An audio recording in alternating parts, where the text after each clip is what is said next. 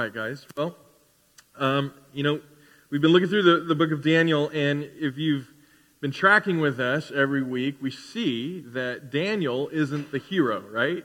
Daniel's not the hero. God's the hero. And, you know, the problem is that what we tend to do is we read, especially when we read narratives in the Bible, it's always so easy to kind of put ourselves as the hero and we think of ourselves as the protagonist, right? Actually, let me just encourage you whenever you're reading the Bible, one of the number one things that we should always do, and the lenses that we should be wearing, is to see God as the centerpiece of the scripture. You know, imagine that, right? And so every time you open up scripture, whether it's New Testament or Old Testament, or whether it's the, the, the poems or it's prophecy, whatever it is, we're always meant to look at this as with lenses of saying, God, how can I understand you? How can I see you for who you truly are? And then once we get this picture of who God is, the beautiful thing about what Scripture does is it's like a mirror. You've heard us say that over and over, right? And Scripture even talks about itself being this way. It's like a mirror and it reveals the truth of who we are, not in not in some subjective kind of ethereal like however you want to like interpret your heart and interpret your mind and interpret your being. No, it's it's this objective understanding that we see ourselves in the light of the truth of who God is, right? And so as we unpackage the book of Daniel, we're doing that every week. And so the reason why we've chosen to say Daniel 11:32 every week is because it reminds us that to do exactly that. It reminds us to go, who is God? And if God is this aspect of truth, then what does that mean for you and me as people who call themselves disciples of Jesus, as people who desire to follow Jesus, right? And so that's what we're going to do again this morning, Daniel chapter 6. We're going to Daniel 11:32, the mess out of Daniel chapter 6, all right? You guys ready?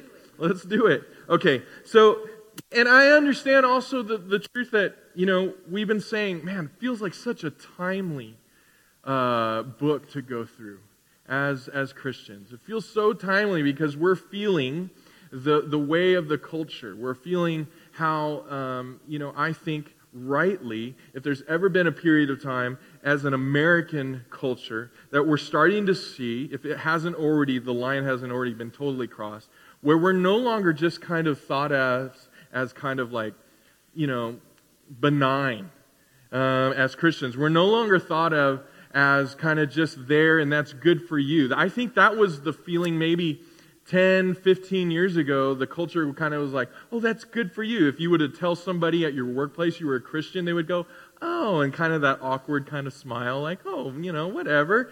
You know, whatever floats your boat. But now when you tell somebody you're a Christian, it is like, why? Why would you be a Christian? You believe that stuff? You believe, like, really, like, there's one God and there's one truth? I was reading a stat in Barna the other day that over 50% of people who call themselves Christians, even in the church, don't even believe that there's absolute truth anymore. And so this way of the world has even crept into us, right? And so what we do is we took a we take a book like Daniel and we see that he's in exile. We see that he has certain values, godly values of godly culture that he grows up in and understanding the scriptures like you and I do, and yet he's placed into a culture that is the antithesis of that. You even saw in Daniel chapter 1 where the king takes the vessels of the house of the Lord and he puts them in his chambers. And then last week we saw how uh, one of the kings was drinking out of them, mocking God and saying, oh man, who's your God kind of a thing. Look, God's amazing. You know, my God's stronger than your God. And we, and obviously that wasn't true, right? But we feel this pressure today. And I think, friends, the temptation is to go, yeah, we live in Babylon.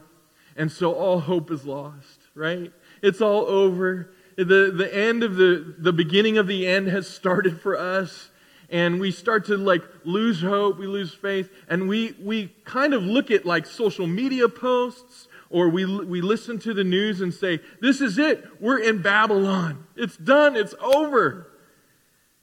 And I actually want to tell you guys there's something to be learned, even though God is the hero of this scripture, there is something for us to glean from the life of Daniel. Because, to be honest, Daniel had it way worse than we do. Anyone here ever get threatened to be thrown in fire because you're a Christian? Just raise your hand. Anybody? No? Okay. Well, that's really cool, isn't it? Thank God for that, right? That doesn't mean it's not coming. I don't know. I mean, but no one here would say, anybody here ever, like, well, we're, well, I don't want to jump ahead, but you get what I'm trying to say. And so if we try to, try to say, yeah, this is Babylon, and I think it is, but if we somehow say that's an excuse for us to retreat, that's an excuse for us to like lie in the fetal position in our bed all day and just say, Lord, will you just come back and I don't really believe in the rapture, but will you let it happen? You know, kind of a thing. No, see, we're meant to, Daniel 11:32, our lives. We're meant to be people who know who our God is. And trust me, friends, when you get a glimpse of who God is and the truth of his character imprints on your life, all of a sudden you say, Yeah, I am living in Babylon. This is reality, but my God is bigger than Babylon.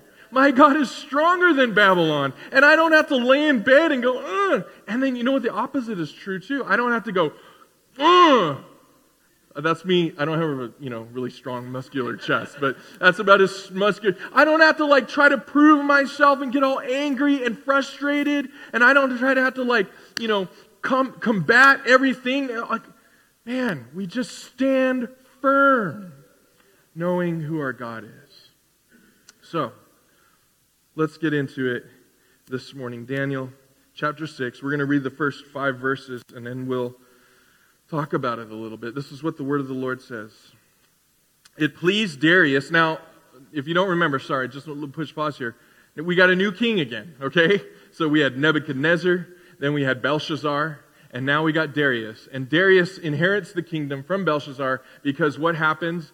Uh, Darius's people, the, the um, Medo Persians, they come in and they, they take over and they kill Belshazzar, the guy who was like, hey, what's up? I'm the man. Everything's awesome. And then the writing on the wall comes and says, your life will be taken from you. And it happens that very night. And then all of a sudden, Darius comes through. All right? So this is what's happening. It pleased Darius, the king, to set over the kingdom 120 satraps to be throughout the whole kingdom and over them three presidents, of whom Daniel was one, to whom these satraps should give an account. They're kind of like governors over the, over the area, okay? They're, the, they're leaders over regions. Uh, verse, uh, to give an account, so that the king might suffer no loss. This is a wise plan. This is a good plan. If you're a leader, you're going to be like, man, we need leaders. You can't, I just can't be the dude barking and making sure everything's happening. I got to make sure people are doing what is supposed to be happening. Verse 3 then this Daniel became, everyone say, distinguished. Yes, above all the other presidents and satraps, because an excellent spirit was in him. And the king planned to set him over the whole kingdom. Wow. Verse 4. Then the presidents and the satraps sought, sought to find ground for complaint against Daniel with regard to the kingdom, but they could find no ground for complaint or any fault because he was faithful and no error or fault was found in him. Then these men said, We shall not find any ground for complaint against this Daniel unless we find it in connection with the law of his God. What a compliment! What a compliment. So, if we're asking, friends, the question of who is God, and then once we discover the truth, truth of who is God, then we ask ourselves, well, if God is this, then my life needs to reflect something of who God is, isn't it? Doesn't it? And like Francis Schaeffer, I don't know if you guys know who Francis Schaeffer is, but he was a great theologian back in the 70s, around when I was born. He was kind of popular, this kind of beatnik kind of a dude. He had a little goatee and, you know, like he wore really interesting clothes and he was kind of out there. But he said some profound things to the culture and he was known as somebody who said, man, if God is this way, then we should live this way, right? He has this book then, then how should we live? And the question is, if God's like this, then how should we live? And what we're going to see here is that same question being answered to us. If you and I right now are living in a Babylonian, Babylonian kind of, so to speak, culture, and God is who he is, then how should we live? And I think Daniel chapter 6, verses 1 through 5, give us such a good picture of how, we knew, how you and I are supposed to live. So, number one is we're supposed to live distinguished lives. Distinguished lives. That word distinguished means set apart, right? If Michael Bryan, he's very distinguished looking, isn't he? Yeah, I mean, Lori's like, mm hmm. I mean, with that gray, I'm trying my best to catch up to Mike, but it's probably not going to happen for a while. But with that gray silver hair, I mean, we should start calling you the silver fox, buddy. All right? And he's very distinguished. He walks, I mean, he just, there's a gravitas about Mike, isn't there? And when Mike speaks, you know that there's like weight behind what he has said. He's, he's gone through years of ministry, over 30 years leading churches and people. And one of the beautiful things about Mike and Lori, particularly, you know, I expected them, my, my first when I first saw them on our grand opening day, seeing them here, thinking, what in the world are they doing here? They lead a church in Brea. And, not, and I didn't know that, that they had, you know, kind of retired and they lived in Chino. And it was such a pleasure to see them. And then them sticking around. And my first thought was, oh, they're probably judging everything we're doing around here. They're probably like, well, if I was leading this church, you know, if someone were to ask me, this is what I would do. You know what the beautiful thing about Mike and Lori is? They are the opposite of that. They're the opposite. They have so much wisdom. They have so much, like, years of history of, of ministry of both good and bad. And you know how they encourage me, particularly personally? They're like, man, you can do it. You're doing such a great job. And then Michael every once in a while say, I'm glad I'm not leading right now, right? and he's distinguished. And you see that there's, there's something, you just want to be around this couple, don't you? When you're around Mike and Lori, don't you just feel better about yourself? Not like they're like puffing you up, but they, you just feel like the encouragement of God around them. And you see the same thing with Daniel. Now, see, friends, this doesn't give us the, the ability to say, man, the culture's antagonistic against my culture and my values. And the culture will never listen to anything I have to say or my family will have to say or my, you know, my position, you know. Uh, uh, it, will, it will never open its ears to me. So I might as well just be grumpy and mad about it or fearful. How do you see Daniel act? It says that he was distinct. Look at, look at some of the words it says here. Distinguished what? Above all others. An excellent spirit was in him no ground for complaint or any fault. Faithful, no error was found in him. Man, this dude is an upright dude. And obviously, the question is, friends, right? You know where we're going with this. Would someone, would someone in your family say that about you? Right? The people who know you best. where they go, man, you know, my brother, he's very distinguished. You know, my, the kids, my, my kids in their house, they probably would never say stuff like that about each other. They're probably like, you're always leaving the, the, toi- the toilet seat up. Quit being so undistinguished. Does the world know you as faithful? Does the world know you without error? And, and don't hear what I'm not saying. I'm not saying, hey, as you're a follower of Jesus, we're, we have to be perfect. And because that's religion. What I'm saying is our character should, res, should resemble something of the character of who God is. I remember I used to work at Olive Garden a long, long, long, long time ago. I was a busser. It was one of my first jobs. I was, I think I was 14 or 15. I don't know why they hired me. But they're like, all right, kid, you know. And I remember I would go around telling people I was a Christian. And there was this one server girl who was there one day, and I was like getting ready for my job, and I was kind of grumpy. I was kind of like, I didn't want to like be there that day because, you know, in my 15 year old mind, I thought this was the worst job in the world. I don't know why I was, you know, had such a bad attitude. And I was like cleaning tables. And she comes up to me and she says, Hey, you're a Christian, right? I'm like, Yeah. And she's like, I, I mean, this was God's grace. She just says, How come you're grumpy? And I was like, I don't know. Hey.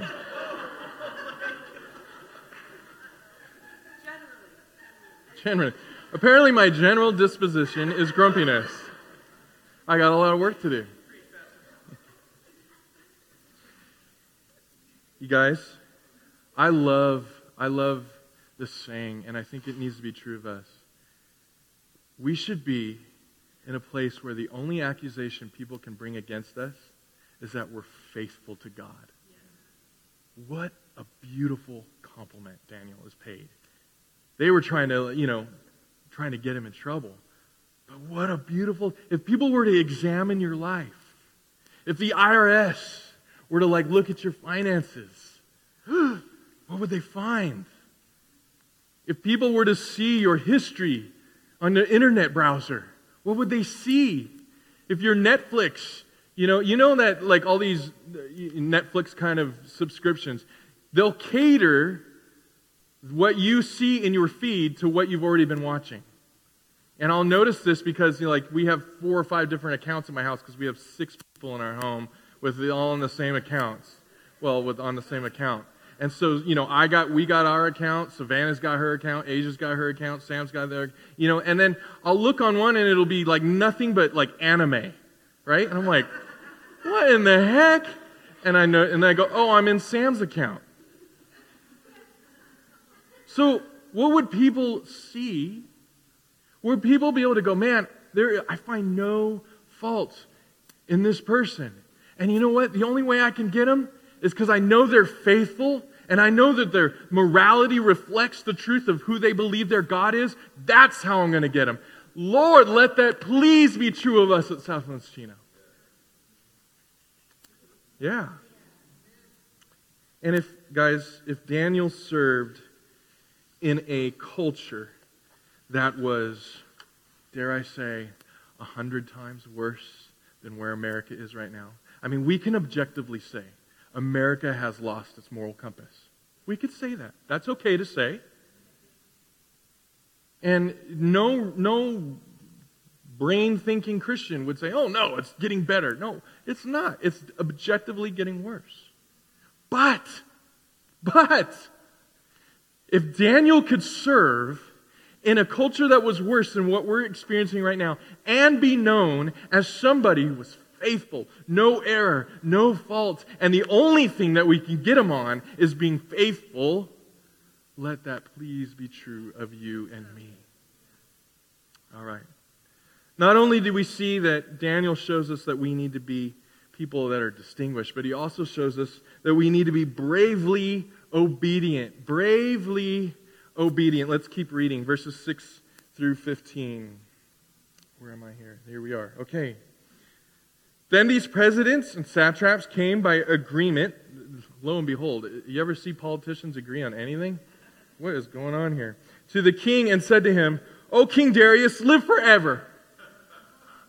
Well, if you want something, that's the way to do it, right? Just what kids, you guys come up and say, Dad, you're the most amazing dad and then ask afterwards, all right? Oh, King Darius, live forever. All the presidents of the kingdom, the prefects, and the satraps, the counselors, and the governors, um, we are agreed that the king should establish an ordinance and enforce an injunction that whoever makes petition to any god or man for 30 days, except to you, O king, shall be cast into the den of lions. Now, O king, establish that injunction and sign the document so that it cannot be changed according to the law of the Medes and the Persians, which cannot be revoked. Well, what happened? Therefore, King Darius signed the document and injunction. Wow, that sounds like a pretty good thing, guys. Really, you know, thanks for looking out, right? When Daniel knew that this document had been signed, what did he do? What did Daniel do? Well, let's just read it. He went to his house where he had windows in his upper chamber up toward Jerusalem, he got down on his knees three times a day and prayed and gave thanks before his God as he had done previously. Verse 11. Then these men came by agreement and found Daniel making petition and plea before his God. Then they came near and said before the king concerning the injunction, O king, did you not sign an injunction that anyone who makes petition to any God or man within 30 days, except you, O king, shall be cast in the den of lions? The king answered, said, The thing stands fast according to the law of the Medes and Persians, which cannot be revoked. Then they answered, Ooh, yes.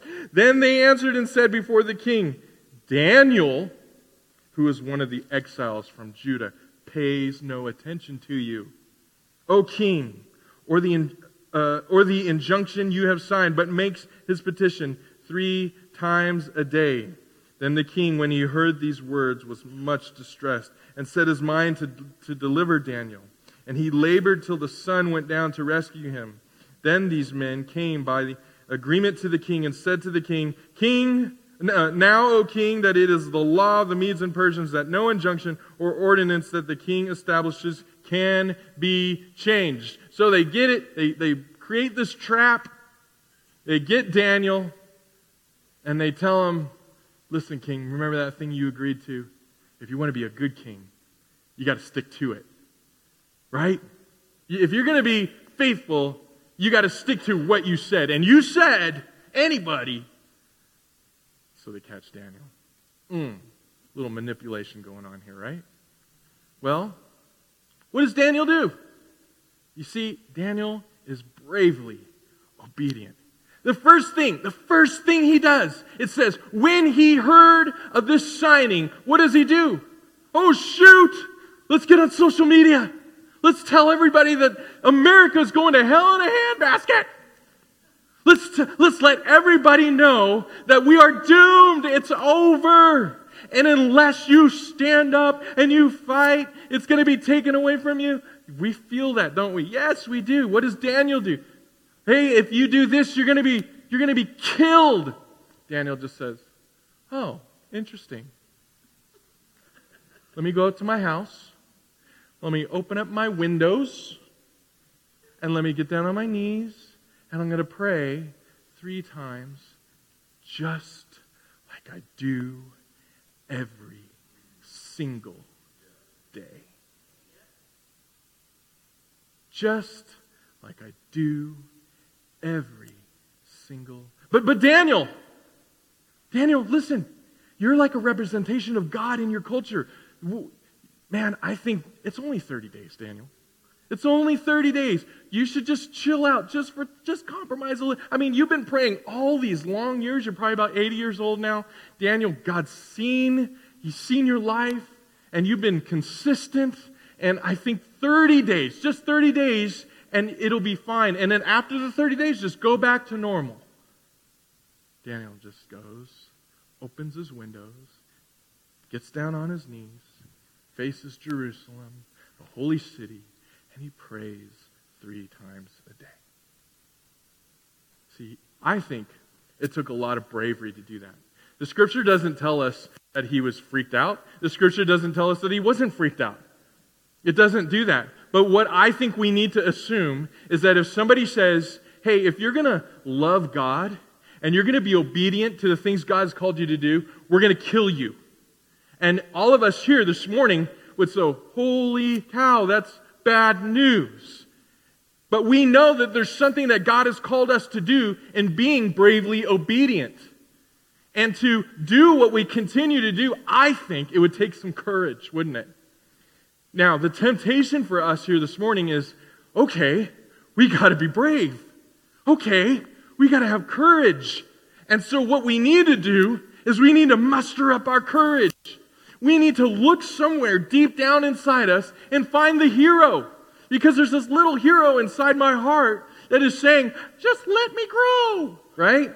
And so if I feed that hero, oh, it's going to make me brave. No, that's not what Daniel does. He doesn't look deep inside himself and find his strength.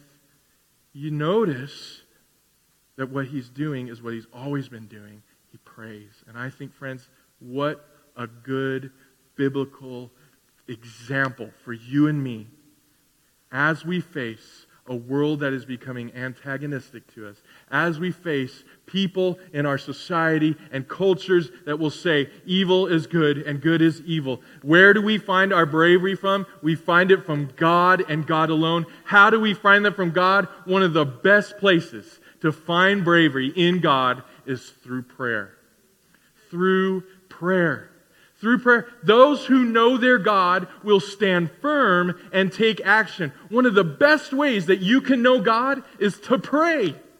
Is to pray. Is to say, God, I need you. God, I want you. God, will you come and do what only you can do in and through me? And as we start to do that, our, our, our understanding of who God is from the wrong things begin to be adjusted to the right things. And especially through Scripture. Look at Psalm, what are we going to look at here? Psalm 57. Where am I in my Bible? Somewhere here. If you go backwards. Oh, dear, do we even have time to read this? I think it's important. I think let's do it. Okay, thanks, Zach. Psalm 57. And I just want to read this scripture to you, and you can follow along. But it, Daniel chapter 6 doesn't say that this is what Daniel got down on his knees and prayed. But I think this is a helpful kind of man, are we facing hardship? Yeah, as a people, yes, we are. Or is it going to get worse? I think it probably will. God, I hope it doesn't, but I think it probably will. What are some kind of prayers that we need to pray? Well, this Psalm 57 is a really good one. And maybe Daniel might have recited this. I don't know. It doesn't say he didn't, so there you go, okay? Daniel chapter 50 or Psalm 57 says, "Be merciful to me, O God. Be merciful to me. For in you my soul takes refuge." In the shadow of your wings, I will take refuge till the storms of destruction pass by, till 30 days pass by. I'm going to put my hope in you. Verse 2 I cry out to God, Most High. Who is God? He's the Most High. To God who fulfills his purpose for me. Who is God? He's the God who fulfills his purposes. He will send from heaven and save me. He will put to shame him who tramples on me. God will send out his steadfast love and his faithfulness. This is who our God is. Look at this one. If this isn't on the nose, I don't know what is. My soul is in the midst of lions. I lie down amid fiery beasts, the children of man, whose teeth are spears and arrows, whose tongues are sharp swords. But verse 5 Be exalted, O God, above the heavens. Let your glory be over all the earth. They set a net for my steps. My soul was bowed down. They dug a pit in my way, but they have fallen into it themselves. We're going to see that in a little bit, aren't we? My heart is steadfast, O God.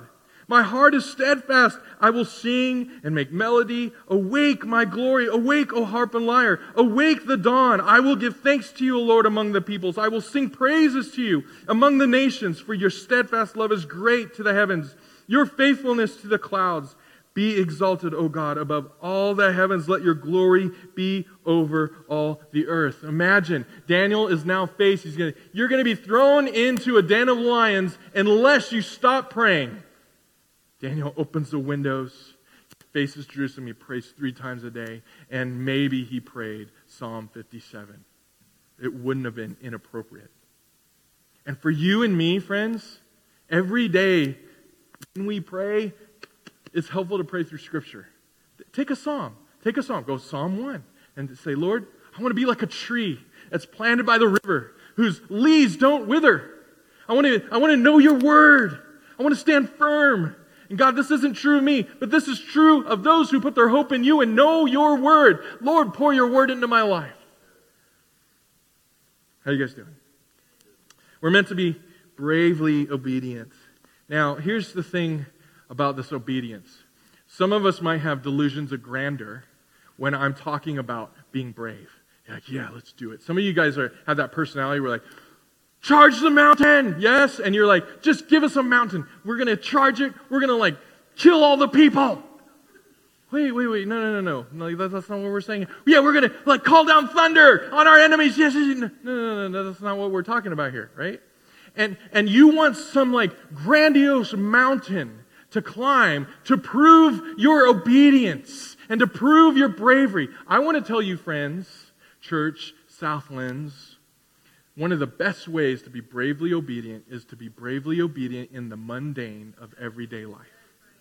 What does that mean?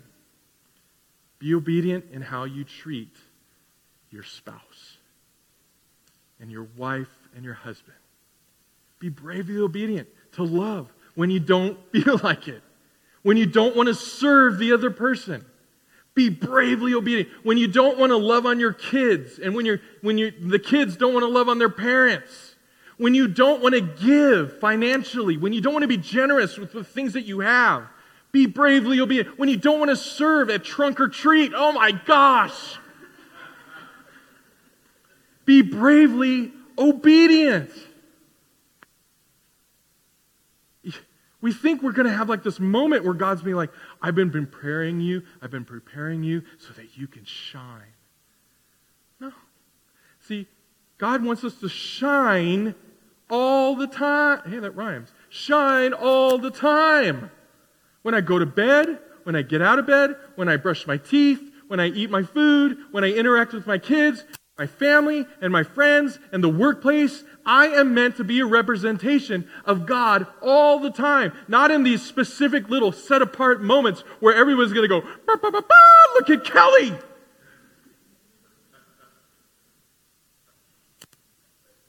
And it's muscle memory. We think, oh, maybe I'm going to like, maybe one day when I'm 80 years old, like Daniel, then I'll be like. Then I'll be able to like I won't care because I'm 80. You know? You think Daniel had less to lose? I mean, he's been like given almost to be the greatest in all of the nation. You think he had less to lose? He has a reputation of 80 years. Do you think he has less to lose? He has his very life is on the line. And you and I might be thinking, well, one day when I'm really mature, then I'll start really being obedient to God. That's not how it works. Remember, we've said, do you trust God with the consequences of being fully obedient to Him? Do you trust God with the consequences? That word consequences means something, doesn't it? When God asks us to do something, when God asks us to submit, when God asks us to faithfully gather on a Sunday, God, I don't feel like it today. Do you trust God with the consequences being fully obedient to God? even if it means dot, dot, dot. Well, surely God would not require me to lay down my life or my comfort. No. If you guys have an understanding that somehow being obedient to God is going to result in self fulfillment or comfort or whatever you think, it's going to like benefit you personally and make you unlock your potential as a Christian, you're going to have a hard time, not only with Daniel chapter 6, but with all of Scripture. Because all of Scripture, when it points us to follow Jesus, it's come live a life of denial. Come live a, a life of living the benefit for someone else other than yourself. Come live a life that is subject to a king who knows better than you do. Love you guys. So, if we see that Daniel, you see in these two instances, one, he's living a life that's distinguished, just a life of character, godly character after godly character after moment to moment. No one can do anything to, to bring a charge against him. And then you also see he's bravely obedient. His bravery doesn't come from within himself, it comes from this deep rooted understanding of who God is, and he's obedient to a fault. He's obedient to the fact that it's going to cost him his life. What kind of God could cause such a reaction in such a person? What kind of God, what kind of value, what kind of purpose could be instilled in Daniel, this 80 year old exile living in a land that is antagonistic against him, that wants to make fun of him, that wants to pull him down? What kind of God could be the kind of God that would cause Daniel to act this way? That's a really good question. I'm so glad that you guys were thinking about that question. All I had to do is just verbalize it for you this morning. Because what we're going to do now is we're going to answer that question. And so let's continue through the book of Daniel. This is what it says about this kind of God. We see that this kind of God is the kind of God who's able to deliver. He's able to deliver. This is what it says, verse 16 through 23. Then the king commanded, and Daniel was brought and cast into the den of lions. The king declared to Daniel, May your God, whom you serve, continually deliver you. Everybody say, deliver you. And a stone was brought and laid on the mouth of the den. And the king sealed it with his own signet and with the signet of his lords, that nothing might be changed concerning Daniel. Then the king went to his palace and spent the night fasting. No, no, um, no deliver. No, sorry, sorry, my paper is messed up here. No diversions were brought to him, and sleep fled from him. Then, at break of day, I don't know if you guys are catching on to some of the similarities here. We're going to see these in a moment. The king arose and went in haste to the den of lions. And as he came near to the den where Daniel was, he cried out in a tone of anguish. The king declared to Daniel, O Daniel, servant of the living God, has your God, whom you serve, continued been able to deliver you from the lions? Daniel said to the king, O king, live forever. My God sent his angel and shut the lions' mouths and they have not harmed me, because I was found blameless before him, and also before you, O king. I have done no harm. Then the king was exceedingly glad and commanded that Daniel be taken out uh, of the den. Where am I stopping? So Daniel was taken out of the den, and no kind of harm was found on him because he had trusted in his God. This is again one of kind of one of those stories where you like wish you almost didn't know the ending. You want to kind of hear it for the first time. What's going to happen? And then you're able to see this beautiful redemption. And I love how Darius says, "Was God able to deliver you?" Oh king, yes, he lives. He's alive. He's been delivered. Oh, by the way, king, yeah, you know the you know the trap that was set for me? Not only did um, the Daniel, the, the lions not hurt me, but I was kind of cold. And then at night, I kind of cuddled up to him, you know, and I could hear the purring. You know, they were so warm and fuzzy, you know, a little smelly because I haven't had a bath for a while, but, it, you know, it was awesome.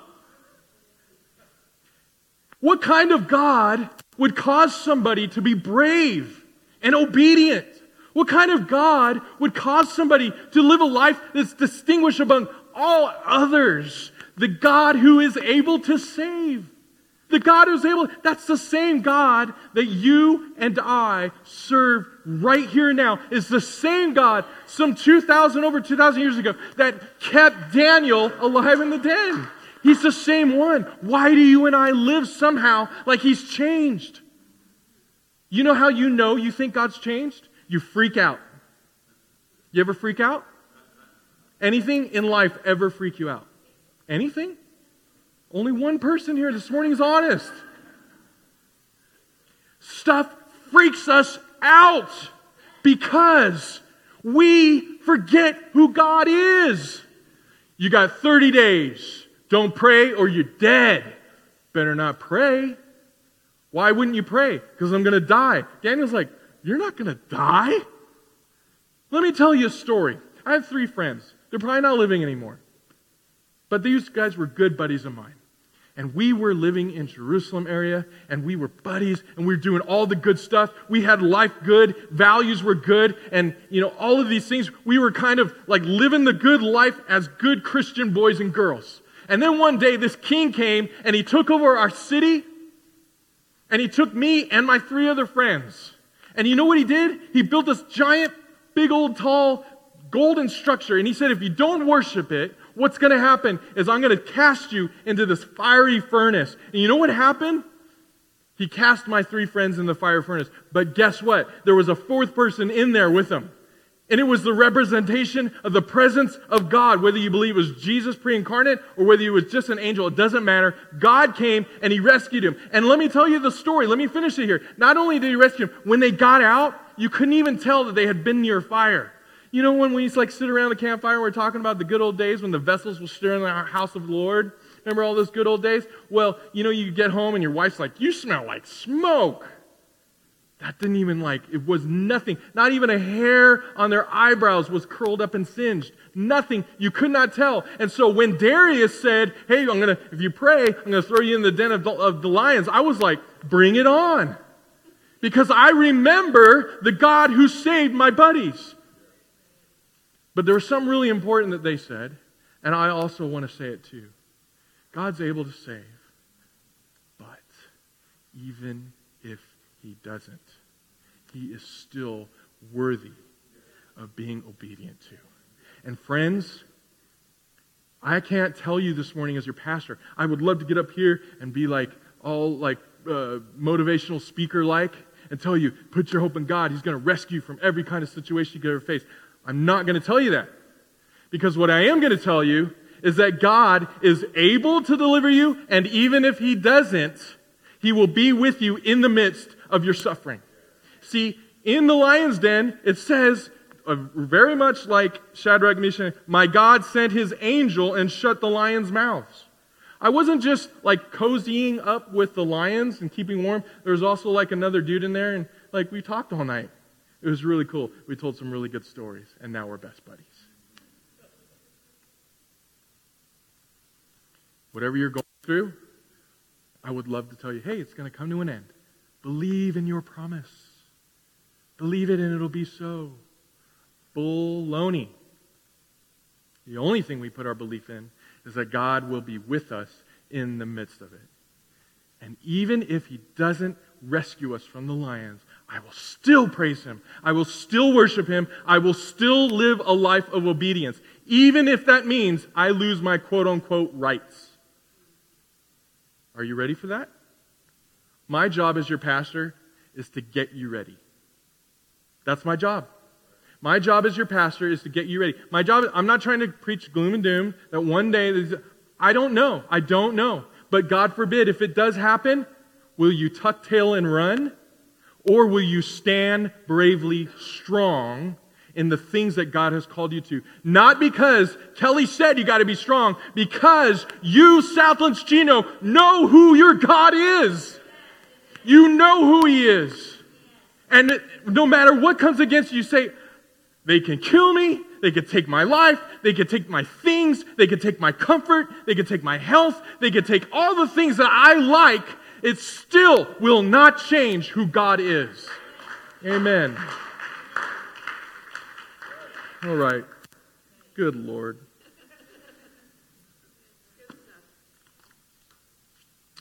Last thing is, I, I, can't do it. I can't just stay on time. I'm sorry, guys. Last thing is, number two, is that God's not only God who's able to save, but He's the God who totally destroys His enemies with wrath. Look at this, verse 24. Oh. And the king commanded, and those men who had maliciously accused Daniel were brought and cast into the den of lions. This gets brutal.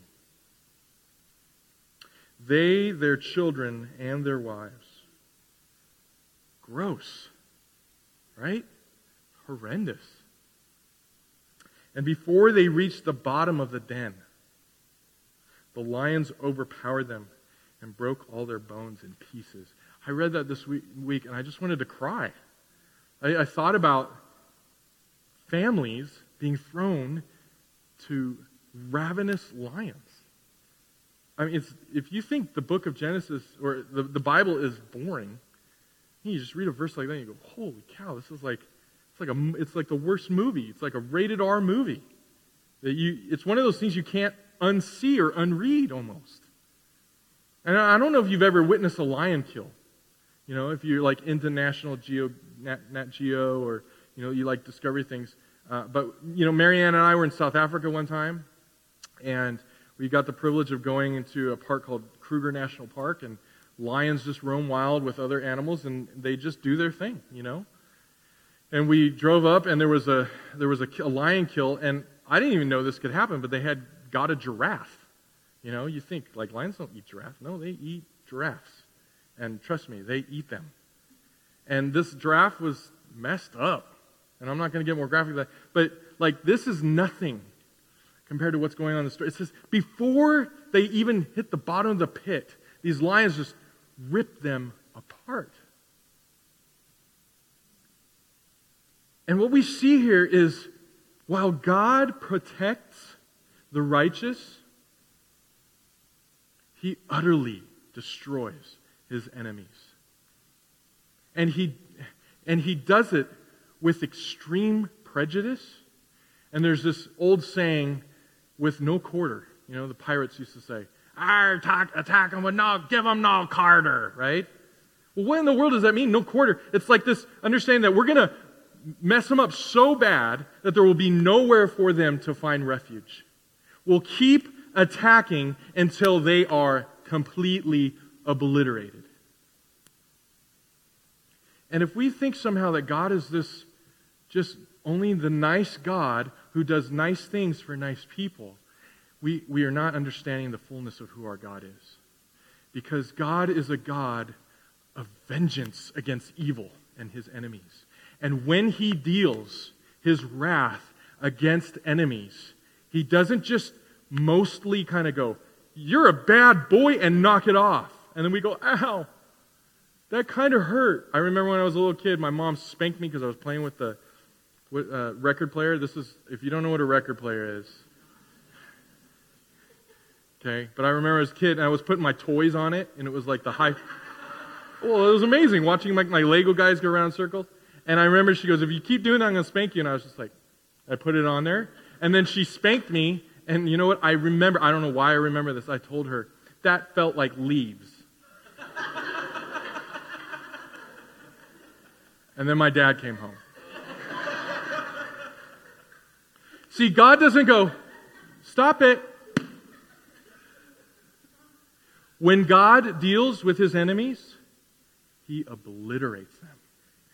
And I think part of this message for us, friends, if you're living a life where you think, I could just do my own thing, I'm going to get away with it.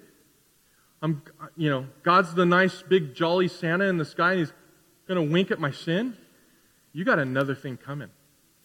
Because I'm not trying to get all like Pentecostal preacher, whatever. But if you are not in a place where you've surrendered your life to God and you've made him Lord and Savior, if you were to die, you go to hell.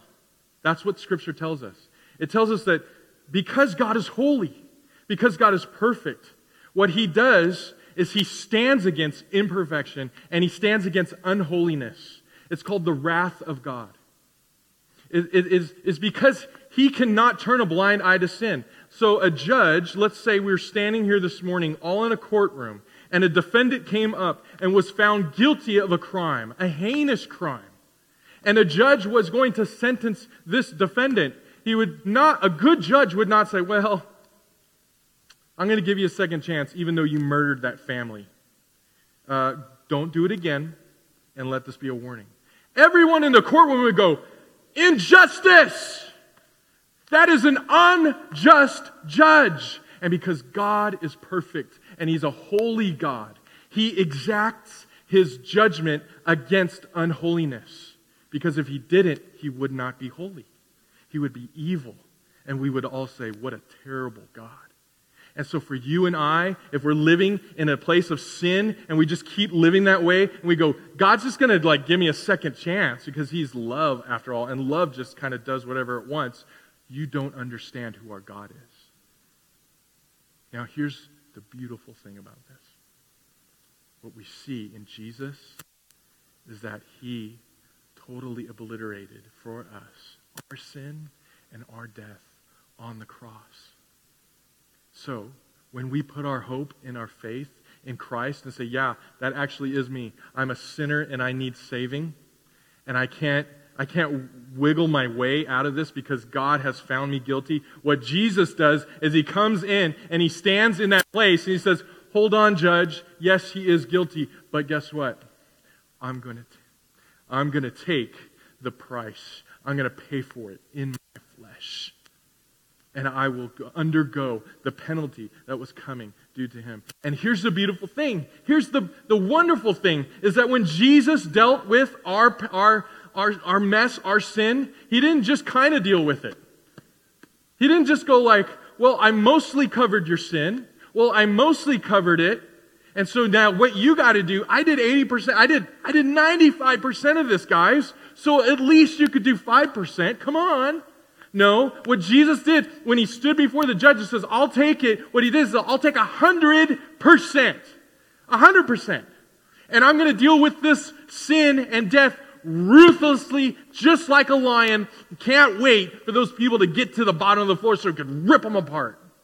Because I'm ravenous. Jesus withstood the wrath of the Father against our sin. He took our place. And so, for if you're not a believer this morning, that's good news for you. All you got to do is put your hope in Christ. If you are a Christian this morning, what, that's good news for us because we continue to put our hope in Christ.